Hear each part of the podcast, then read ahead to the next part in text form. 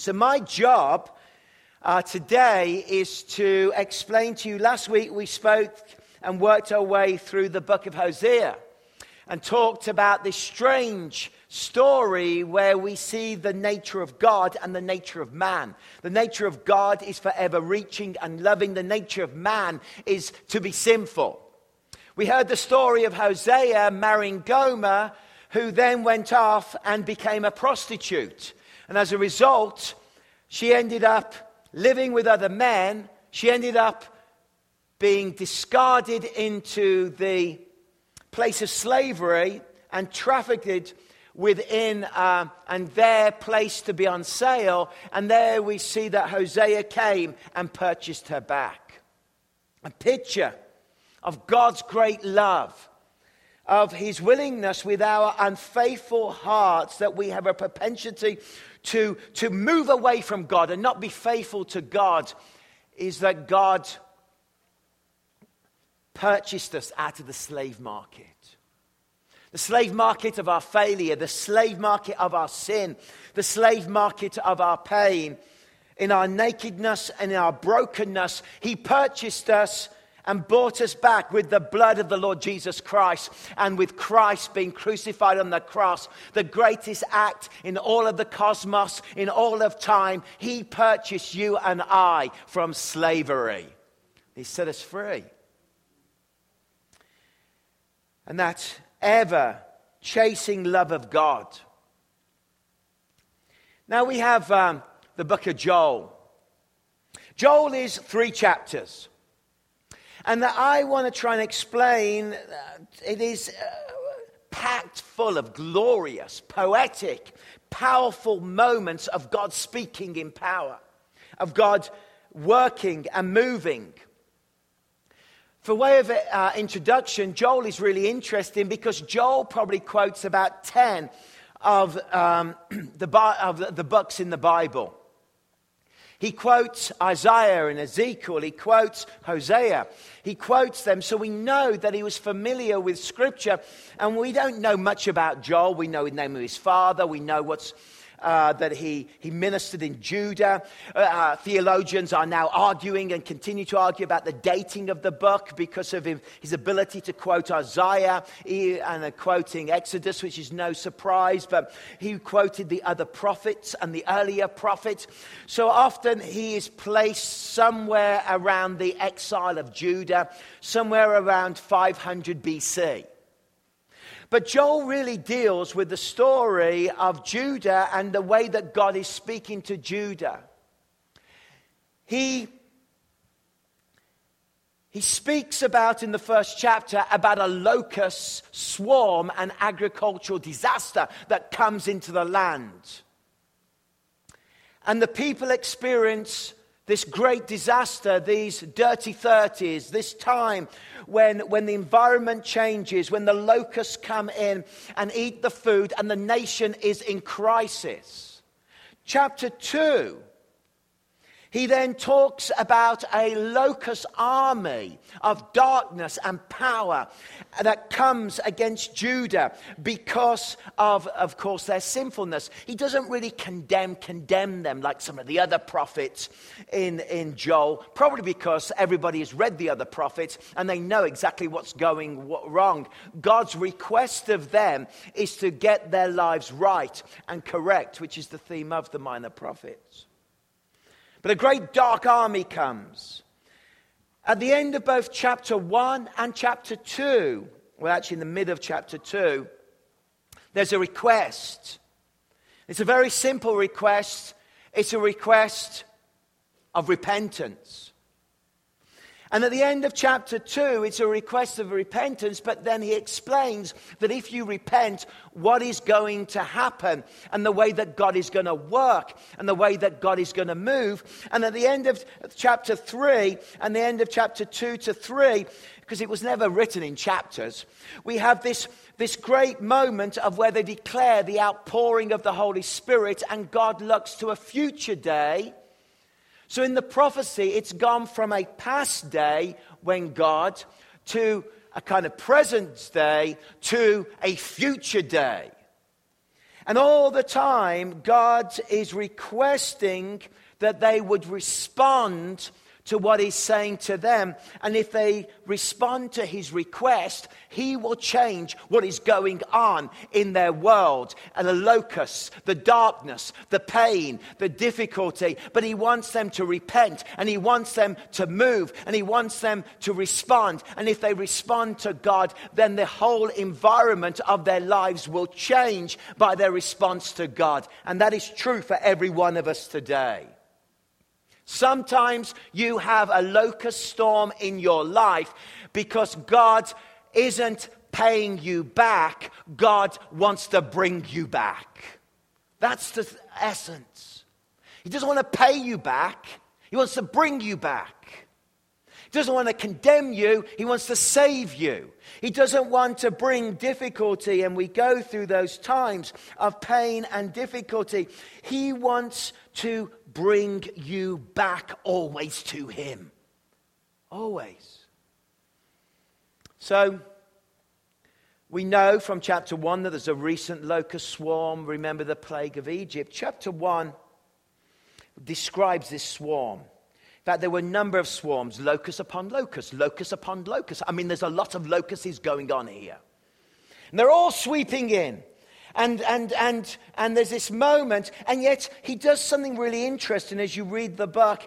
He looks and he reminds them of a day past. It's always Joel, he's talking about the day of the Lord. The day of the Lord. This happened here. The day of the Lord when the disaster. Do you remember that day? He loves to do that. And there's a coming day, the day of the Lord. I've had many days this month. The day of the Lord when England won. The day of the Lord when England lost. The day of the Lord when they really lost. I remember the day of the Lord. God is not paying me back. He's trying to bring me back. But I'm a hard-hearted man. And then we've got this day. It's like D-Day was a day of the great invasion of Europe. We remember the day of the Twin Towers, the day of. What Joel does in the first chapter, he reminds them that there was a day of a great move of locusts when the locusts weren't against Israel. But the locusts were against Egypt. And he quotes Exodus 10. Where God comes and moves in the mighty locust and comes. And he says, look at the days of the Lord in the past. Look at when God moved. Look in your life. Look in your history. Remember the day of the Lord when God did this. But there's a day now coming which will bring agricultural disaster. And this is also the day of the Lord because you have wandered, because you have failed, because you have walked away from me. What can we draw from this? I think in life and family, we forget the power of our story. And we forget when we're raising our children and we're living our life to forget the stories of the day of the Lord in our family life. It's so important that we remember what God has done. It's so important that we remind our children the teachable moments of the great wonders and the great mercies of God. It is so important even to look back, not just to Egypt, but to your family, your history, how God brought you out of a distant land, how God was faithful to your forefathers, how God intervened in your family. And we remember the day of the Lord, of his blessing there, and remind our children and our grandchildren that those great stories of God moving and God working in our lives. God's blessing and God's challenge. Joel is using a teachable moment, reminding them about a past day of the Lord. And when you look at your own life and you're sat around the dinner table and you're with others, Remember the glorious, teachable moments of the days of the Lord in your own history, in your own heritage, in your own life. Don't stop telling those stories, because God is always bringing us back. And those stories impact of God's mercy within your life. Now, it's a little difficult if you come from a family like mine that is basically nominal Christian and pagan. We can tell lots of stories. They usually involved not so exciting events. I had a relative that was drunk one day and punched a donkey in the head, and the donkey fell over. That's a great story. Not for the donkey. That's a good story to tell. I know perhaps in church it's not the best story. But even I remember looking back, and one day I remember my grandmother saying to me, you know, we had a great aunt called Emily. At the turn of the century, well, turn of not this last century, the century before, who she was very religious, they said. Very religious. That's always a sign that God was at work. And very religious. She used to be in Birmingham in those times when the poverty would make you weep if you happened to catch the tram through certain areas of the city. And the pain and the slums and the problems around the area called West Bromwich and that whole area. And she used to come with a big bowl of soup. And she used to give out soup and sing hymns and minister to the people. She was a tall lady. She never got married. I've seen a photograph, and I do understand why. But, I'm sorry. But she could make soup. And she pours the soup out, and she goes for it, and it's magnificent.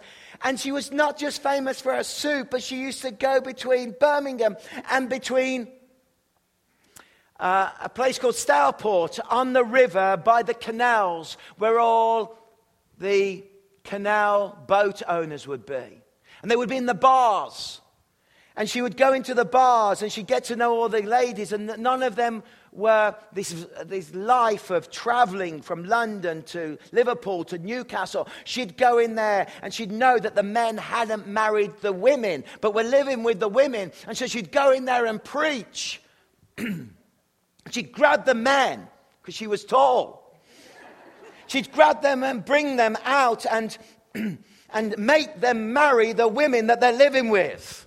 Hallelujah. Who's off to the post house afterwards? Okay. That was a day, wasn't it? You wonder where I get it from. From Emily. A remarkable bit of heritage that I had to dig out. The day of the Lord was with Emily. The day of the Lord has been with your families. The day of the Lord is with you. You've got great heritage because you're here because of prayers of other people. And Joel is saying, come on. Respond to me. The request is this. Do this. I know Shell has a similar story. Her grandmother, she always wondered what this little badge was on her lapel of her grandmother. And it said Toc H. She'd ask her grandmother, and her grandmother would never tell her. So she thought it was some kind of weird organization. Years later, she said, I always wondered what that was, Toc H. And so she, one day she was writing a blog, and so she started to do some research into her grandmother's secret organization. She thought it might be some kind of, pagan Welsh thing. And as she found out, she discovered that Toc H stood for Talbot House. Talbot House was a man called Talbot, an army chaplain in the First World War, in the trenches, that got a little French house converted into a bit of heaven in the middle of the trenches. And the people that were associated with Toc House wore this little badge to say that they lived to serve others and to bring a little bit of heaven into lives. And the reason she never told anybody is because, according to the Talbot House, service is to be secret and to do it unto the Lord, not unto man. That's a good story to tell, isn't it? Teachable moments. When we teach our children and we show our children about the way that we live for the Lord and the way that we serve him, we understand this. And so chapter 1 and chapter 2, announcements of disaster, a call to repentance, and therefore an act of repentance. So we have the locust coming. We have darkness coming in chapter 2, because he's talking about a future day of the Lord when Judah would experience, you know, the armies of darkness that would come, and it would happen, an imminent disaster for Jerusalem.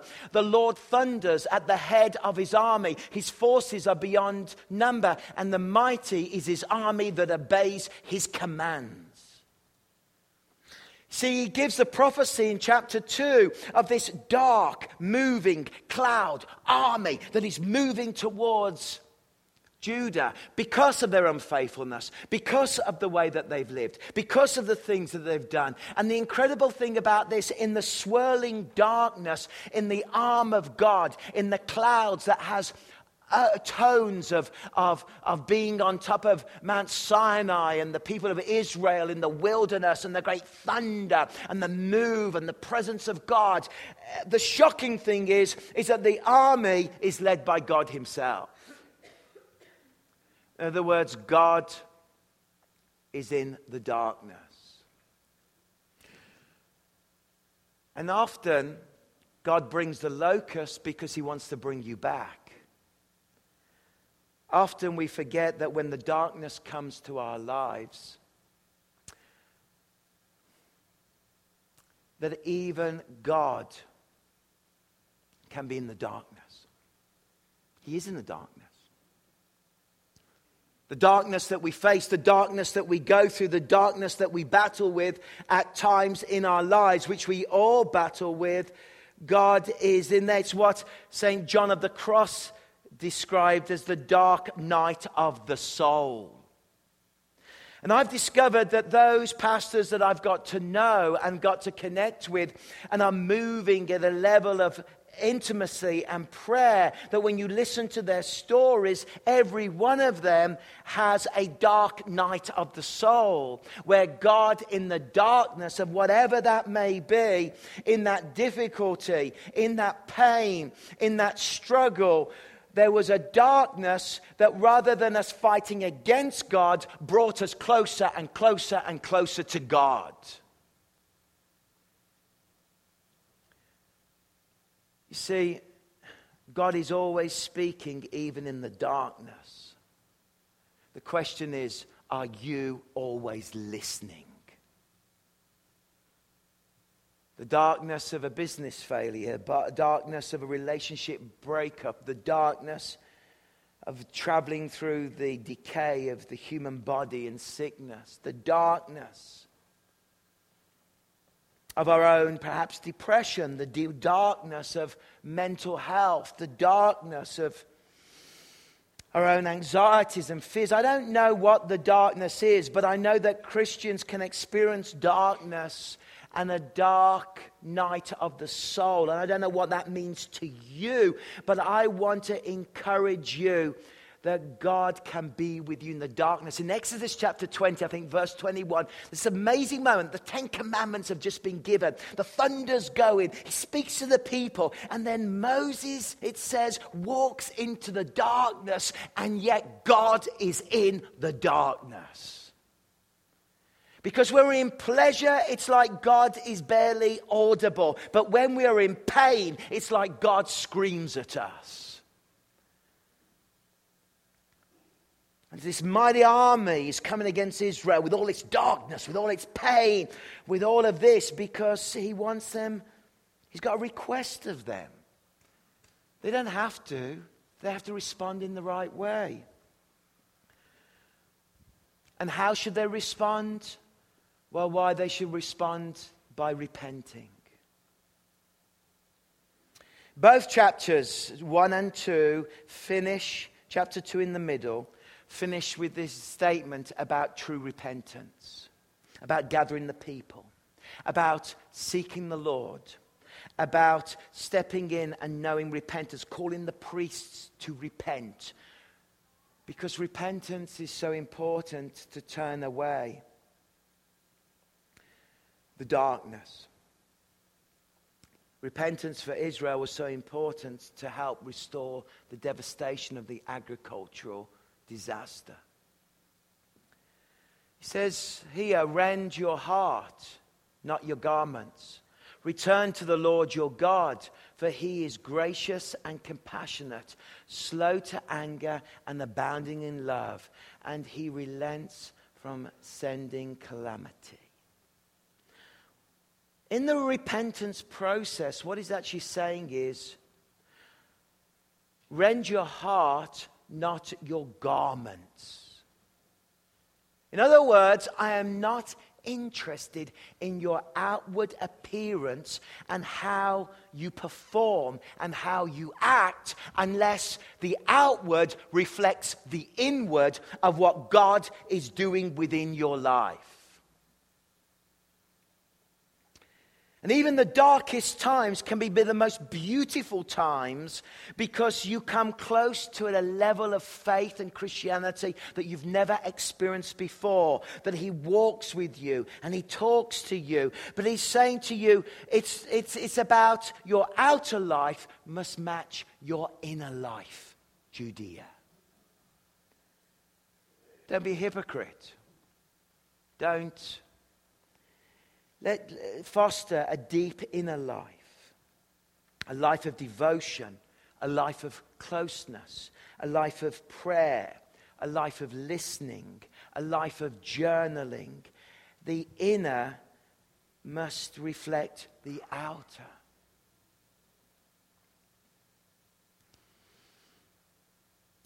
See, I've got an uncle. We're very similar, actually, and he's a great guy. He's an adventurer. I guess he's about 76 now. He taught. Here's a little moment. He taught Princess Anne how to sail a sailing boat. He was in the Navy. I know. I wish we were part of the Crown movie on Netflix, but it never got in. Here's Paul Collins, you know. Teaching Anne. But no, it's all about Philip and the Queen. But he sailed the private yacht, the racing yacht for the royal family. He was in the Royal Navy, did this, gave loads of good stories, lots of bragging rights, love it, and pictures, and so on. I was even mistaken as a little boy for Prince Andrew. You can see the similarity. So I was in a little Navy suit down in Plymouth. But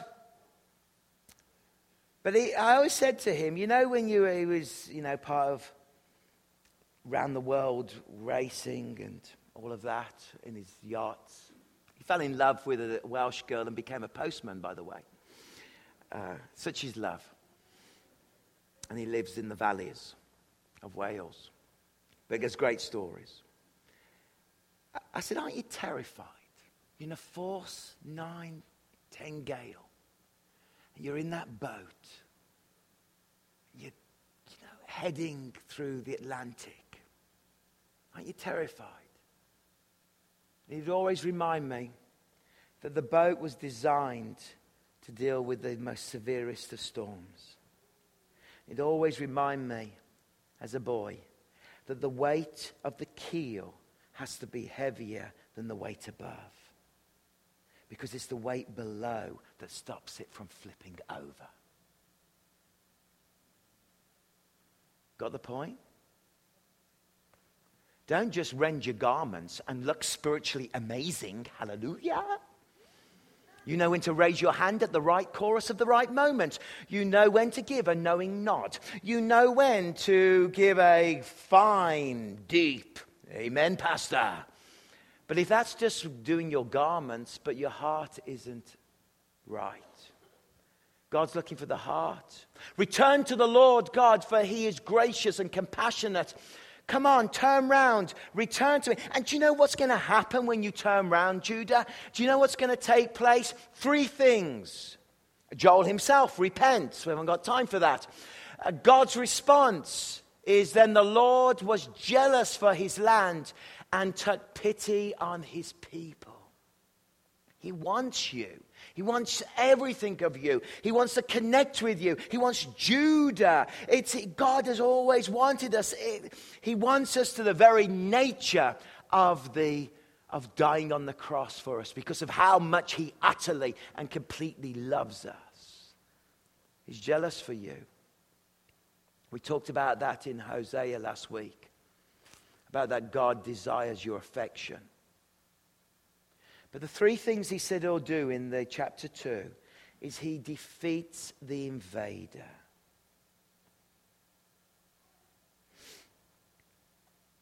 And I love this, because God is bringing it against Judah, but he's saying, if you repent and get right with me, I'm not paying you back, I'm bringing you back. So what circumstance in your life, what darkness, what challenge, what difficulty is bringing you back? Even this morning, some of you are being brought back to God like never before because you know that as the locusts have been knocking on the door, that you felt the cloud and the darkness, and it's time to get right with God. And stop making your sails look beautiful and put the weight down below. See, there's a form of Christianity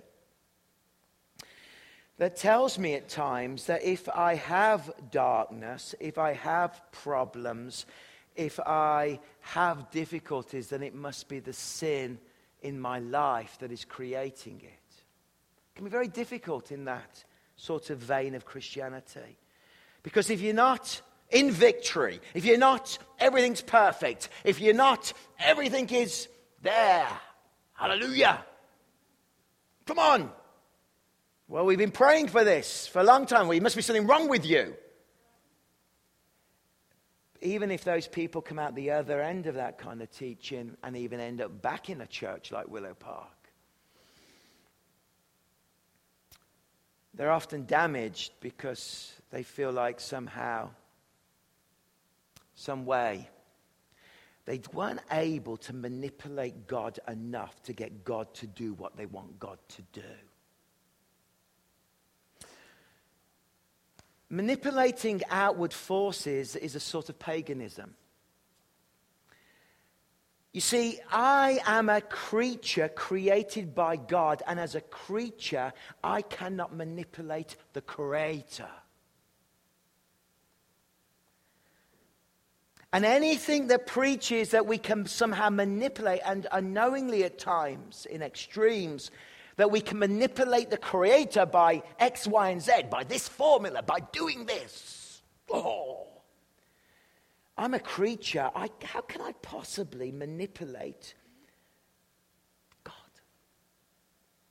What Joel is making the point is, rend your hearts. If you want to defeat the enemy, don't try and manipulate God. Just throw yourself before God. Make God your focus. Make God everything.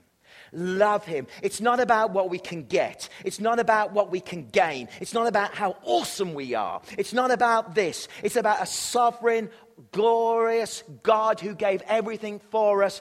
And when I am traveling through locusts and through darkness, what I want to do is make my heart right, rend it right, and throw myself towards God. It's not about me. It's all about him, the King of Kings and the Lord of Lords, the Lion of the tribe of Judah. It's about Christ who was crucified. It's about our Lord who is sovereign, King over all the universe, the Creator God.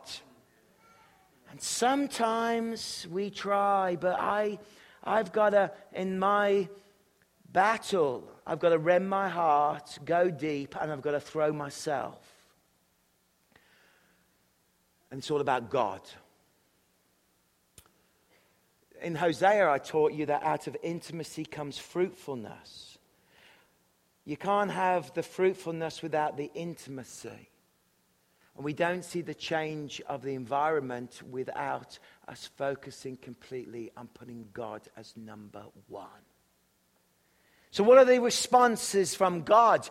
First of all, he says, I'll defeat the invader. I will drive the northern hordes from you. I push it back into the parched, barren lands. You know that, what you've been battling with? I am going to defeat it. I am going to be with you. You've come to me. You've looked at me. I am with you. You've laid your heart before me. And you're going to see the turnaround and the victory of the Lord come. I'm going to restore the devastation of the land.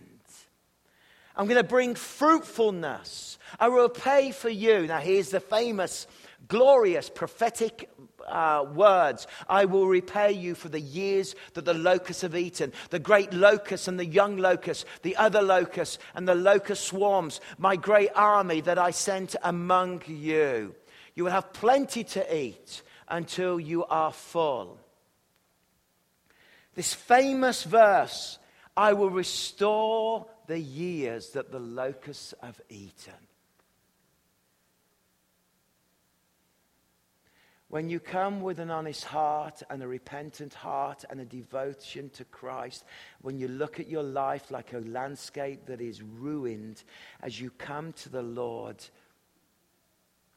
he'll restore the years the locusts have eaten.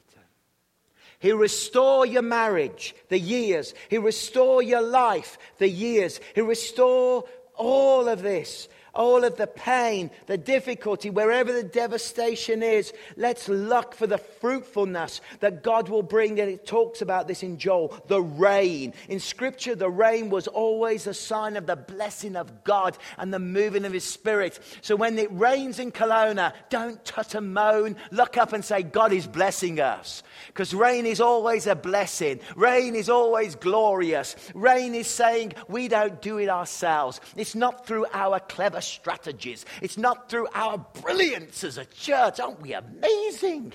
It's not through all of my wisdom and my knowledge that I am such an awesome Christian. It's because all good things come from God. And in the Hebrew, unlike today, even the locust, the rain, the blessing, God was in the weather. God was in everything. God is present. And I think sometimes we've become so far away from the reality of God in our lives that we forget that God is in everything.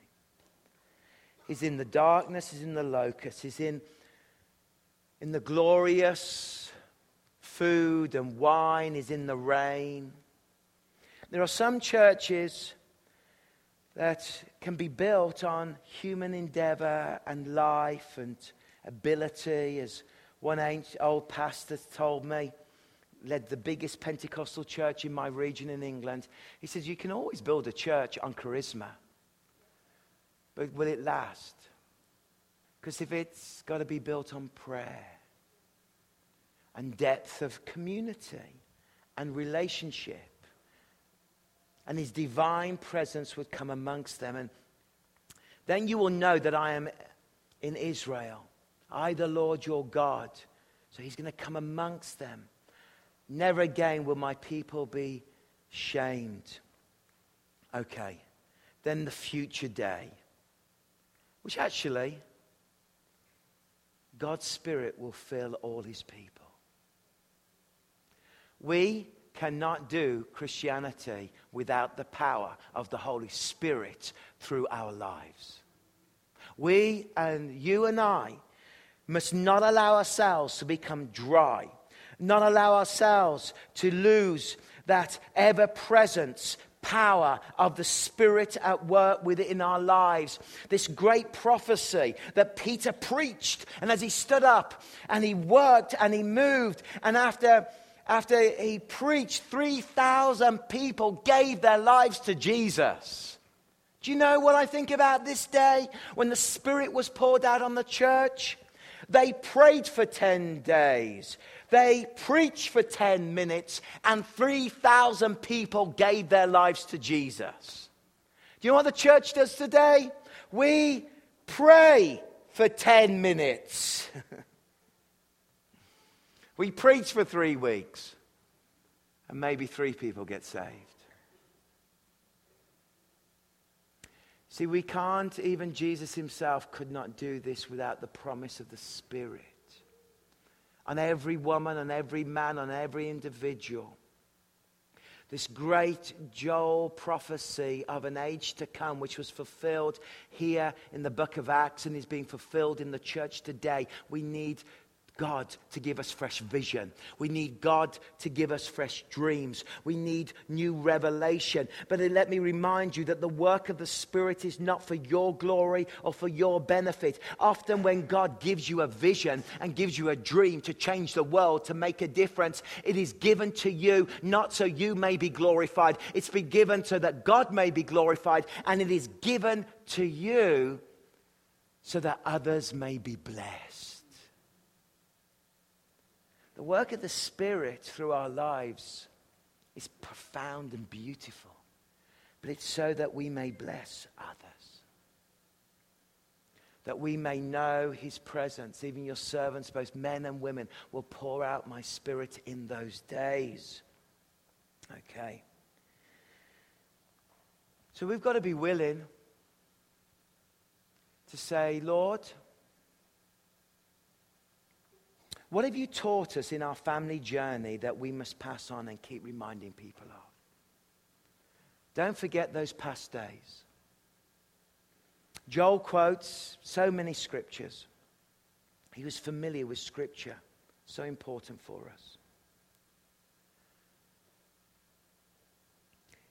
Even in the locusts and the darkness, let's rend our hearts and let's seek the Lord, and let's ask the Lord to be with us and speak to us through that time.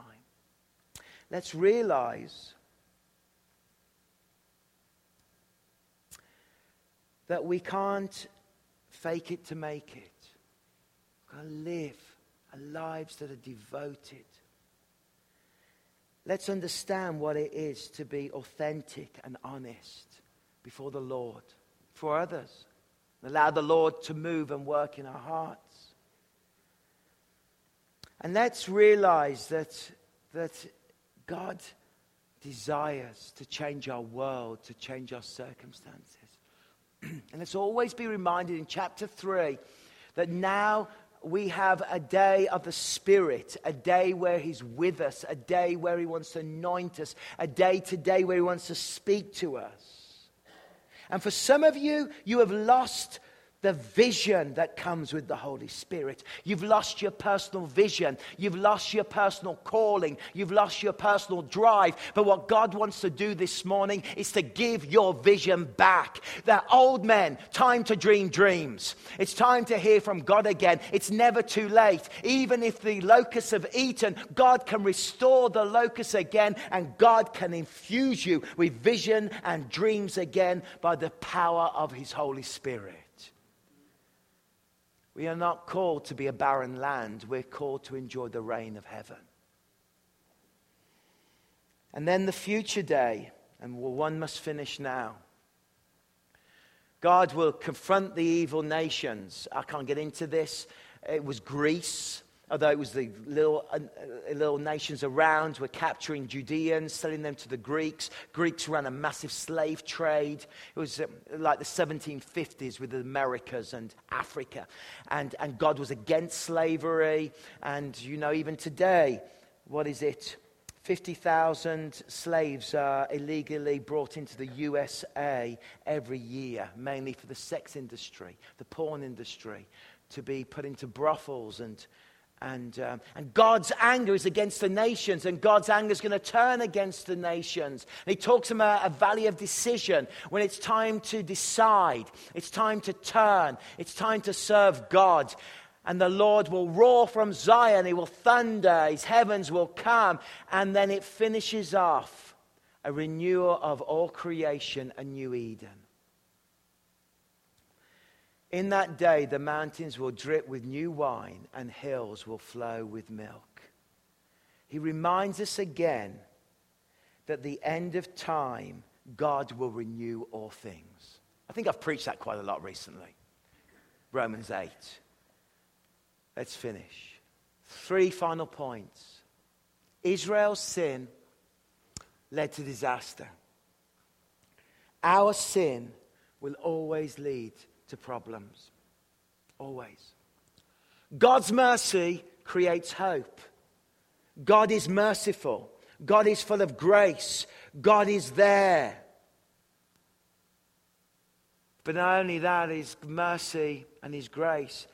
And then the final chapter, the past becomes an image of the future. What is the past? The past is the garden. The past is in the Eden. The past is when God walked with us in the cool of the evening. The past is before the fall. The past is when all things were right. And He's saying that the future image, the past will be the future. And there will be a day when all things will be right. His mercy. And God is always merciful towards us. Somebody breaks into your house and they steal your items and you catch them, but you don't press charges. That is being merciful. But if you pull out your back pocket, $10,000, take the person and retrain them, set them up and help them, and give them a chance, that is called grace. Every one of us has been condemned, but we receive God's mercy. But God has given us so much more in His grace. So much more in His grace that He is with us. Let's stand together.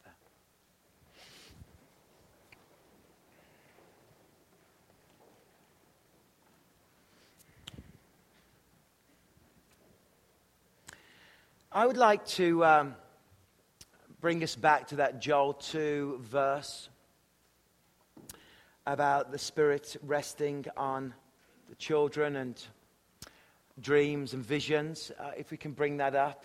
I can go back to it for a moment.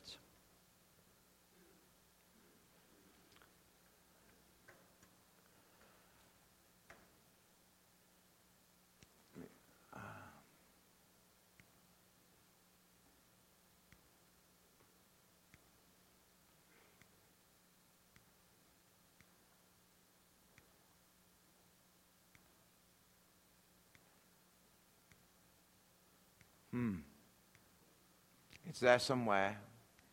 Is that lovely? The silence is beautiful.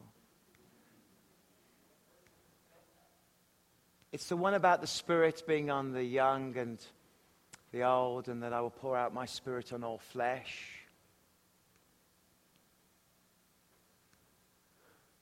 Future day. Hey. Technology. It's lovely. I'd like to just pray this over us. If you're able or feel comfortable, you may not either, or may not be in your personality. But why don't you reach out to the Lord and maybe hold your hands out to the Lord in an act of standing before the Lord with holy hands.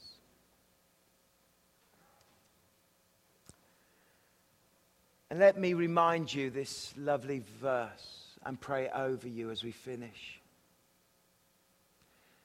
And afterwards, I will pour out my Spirit on all people. Heavenly Father, we pray that as a church, all people gathered here, we pray, Lord, that each one of us may know the profound presence of the Holy Spirit in our lives. We pray for our sons and our daughters that they will speak and prophesy the word of God the heart of God, the life of God in their lives. Maybe your children, your grandchildren, your great-grandchildren, that the Spirit of God may call them and that they may speak and prophesy. That again, the old men will dream dreams. That, Lord, we pray that the dreams within us may be awakened again of what you can do and how we can serve in our lives.